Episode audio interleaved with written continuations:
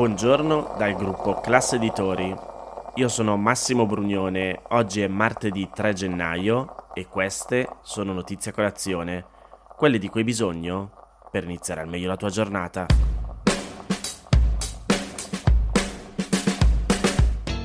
Ieri ho iniziato la prima puntata dell'anno con un errore. Vi ho detto che era lunedì 1 gennaio. Ovviamente invece era lunedì 2 gennaio. Grazie a chi me l'ha segnalato, io nemmeno riascoltandomi me ne ero accorto. Comunque c'era una notizia che parlava del 1 gennaio di cui ero indeciso se parlarvi già venerdì scorso oppure ieri. Alla fine ve ne parlo oggi cos'è l'aumento del costo della benzina. Beh, sapete che non mi piace fare pura cronaca, l'avrete già letto ovunque del fatto che appunto la benzina sarebbe aumentata e sta aumentando. Quello però che è interessante chiedersi è perché sta aumentando, o meglio, perché non rimane bassa visto che nonostante in campagna elettorale Giorgia Meloni avesse dichiarato di voler abolire le accise sulla benzina, una volta diventata Presidente del Consiglio, non solo non lo ha fatto, ma ha anche annullato lo sconto deciso a marzo 2022 dal governo di Mario Draghi. Per la precisione, prima di cancellare definitivamente il taglio delle accise, il governo Meloni lo ha ridotto di 12 centesimi a inizio dicembre 2022 per poi evitare di inserire nella manovra finanziaria una proroga che garantisse ai cittadini un po' di respiro e mantenere lo sconto anche per l'anno successivo, cioè questo, il 2023. Così, a partire dal 1 gennaio, i prezzi di tutti i carburanti hanno subito un aumento generalizzato pari a 18 centesimi al litro. Una scelta da parte del governo che dovrebbe causare un aumento di circa 9,5 euro in più ogni pieno, per un aumento complessivo su base annua di circa 220 euro. A meno che ovviamente nel frattempo non intervengano ulteriori modifiche. Non finisce qui perché anche i pedaggi di Autostrade per l'Italia, che è il principale gestore italiano a cui fa capo il 50% della rete autostradale, sono aumentati del 2% e subiranno un ulteriore aumento dell'1,34% il prossimo luglio. Una decisione che fa un po' a pugni con la sanzione imposta ad autostrade soltanto a maggio dell'anno scorso dall'autorità garante della concorrenza e del mercato che ha multato la società per non aver ridotto i pedaggi, a fronte dei forti disagi alla viabilità e l'aumento dei tempi di percorrenza, dando così il via a un'azione legale collettiva per ottenere i rimborsi. E così, mentre nel 2022 il governo aveva sospeso per l'intero anno gli incrementi di tariffe sul 98% degli oltre 6.000 km di rete, a eccezione dell'A21 Piacenza-Brescia, che è gestita da Autovia Padana, ecco, per il 2023 il governo Meloni ha deciso di approvare l'aumento che però in realtà non riguarderà tutte le tratte.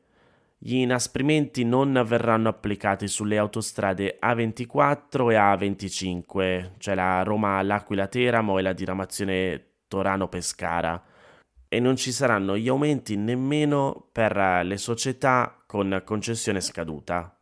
Per tutte le altre le scopriremo al casello.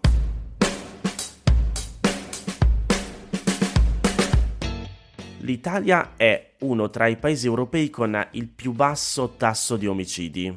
Insomma, qualche volta vi do qualche buona notizia.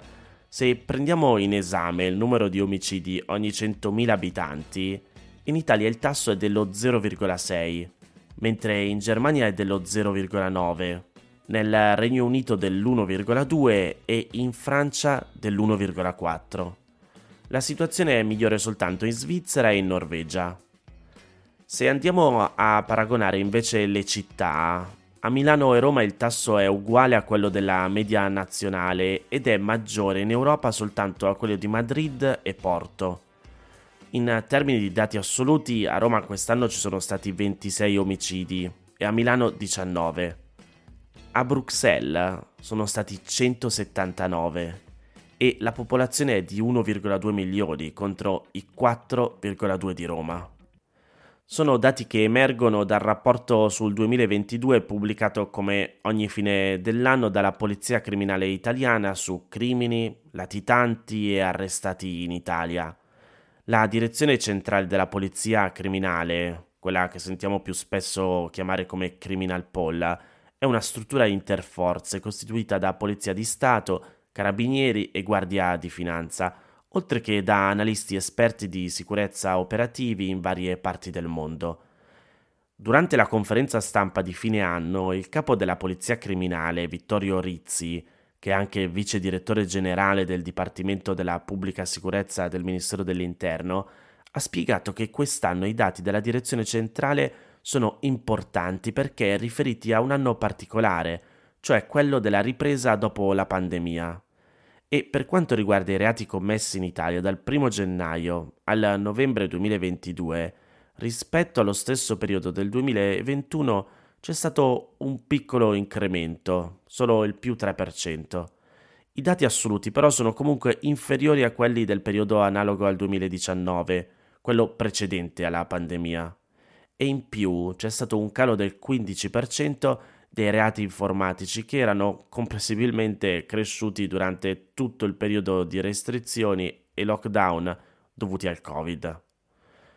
Gli omicidi rispetto al 2021 comunque sono leggermente aumentati. Dal 1 gennaio fino al 28 dicembre del 2022 sono stati 309, mentre nel 2021 erano 298. Però, se andiamo più dietro nel tempo, se andiamo a guardare 30 anni fa, il calo è decisamente molto più significativo. Nel 1990 gli omicidi in Italia furono 3012. Anche rispetto a 15 anni fa c'è stata una buona diminuzione. Nel 2007 ci furono 632 omicidi. E invece, come dicevamo, l'anno scorso ormai ce ne sono state 309 di cui 122 erano donne e di queste 100 sono state uccise in ambito familiare o affettivo. In particolare 59 sono state uccise dal partner o da un ex partner. Se volete sapere di più e guardare in maggiore dettaglio tutti quanti i dati, vi metto il documento della conferenza stampa nel canale Telegram di Notizia Colazione.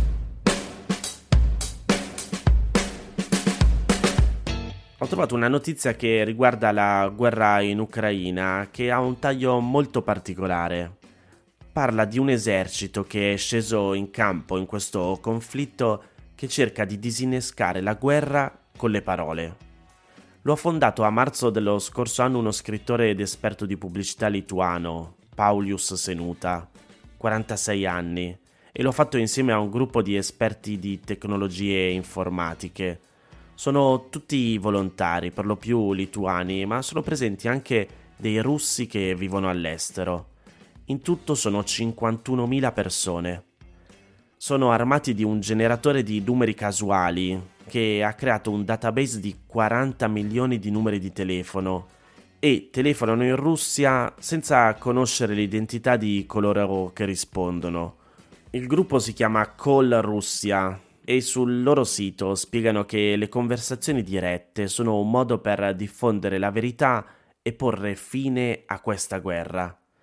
Nei primi giorni della guerra in Lituania tutti facevano qualcosa e così la loro idea è stata quella di telefonare. Sono circa 180.000 le telefonate fatte finora e comunque nella metà dei casi ci sono state delle vere e proprie conversazioni. E già questo, dicono, è la dimostrazione che qualcosa è cambiato. A marzo, quando i volontari hanno iniziato con l'obiettivo di dare ai russi un'altra visione dell'invasione dell'Ucraina rispetto a quella fornita dai media filogovernativi, beh, le persone dall'altro capo del telefono erano tutt'altro che accoglienti. Per lo più urlavano o insultavano gli sconosciuti che li avevano chiamati oppure si limitavano a ripetere le parole d'ordine della propaganda russa e accusavano i volontari di essere agenti pagati dai servizi segreti occidentali. Le telefonate di solito erano molto brevi, pochi minuti al massimo.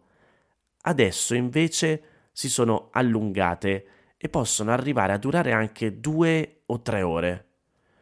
Non sono mai telefonate facili, i volontari hanno sviluppato un metodo di conversazione con degli psicologi per riuscire a portare avanti la discussione con i russi.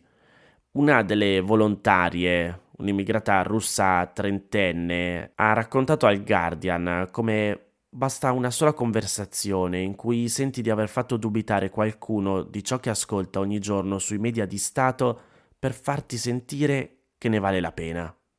A lei è successo con una donna di nome Natalia, che all'inizio accusava i media occidentali di voler screditare Putin, ma poi ha ammesso di conoscere delle persone nella città ucraina di Dnipro che avevano assistito all'uccisione di donne e bambini. Così la volontaria ha percepito che le certezze di Natalia sulla guerra si stavano incrinando. Molte delle persone che parlano con i volontari cercano soprattutto informazioni. Chiedono a che punto è il fronte, quali sono le perdite dell'esercito russo e come stanno realmente le cose in Ucraina. Anche chi condivide le motivazioni di Putin per l'invasione non crede più alle sue notizie e sono sempre di più quelli che dubitano della vittoria promessa dal regime. Secondo il fondatore di questo gruppo di cui ho parlato prima, Senuta, eh, molti russi vorrebbero protestare contro le scelte del presidente, ma hanno paura di farlo con la leva straordinaria voluta da Putin per affrontare le ingenti perdite di soldati in Ucraina, il consenso si è ulteriormente minato e intanto i volontari di Colorussia sono determinati a dare il loro contributo per far sì che la guerra all'Ucraina non abbia più il sostegno dei russi e cercano di farlo una telefonata alla volta. Naturalmente non posso cambiare la visione del mondo di uno sconosciuto in un'ora, ha detto Senunta in un'intervista. Ma la gente comincia a pensare.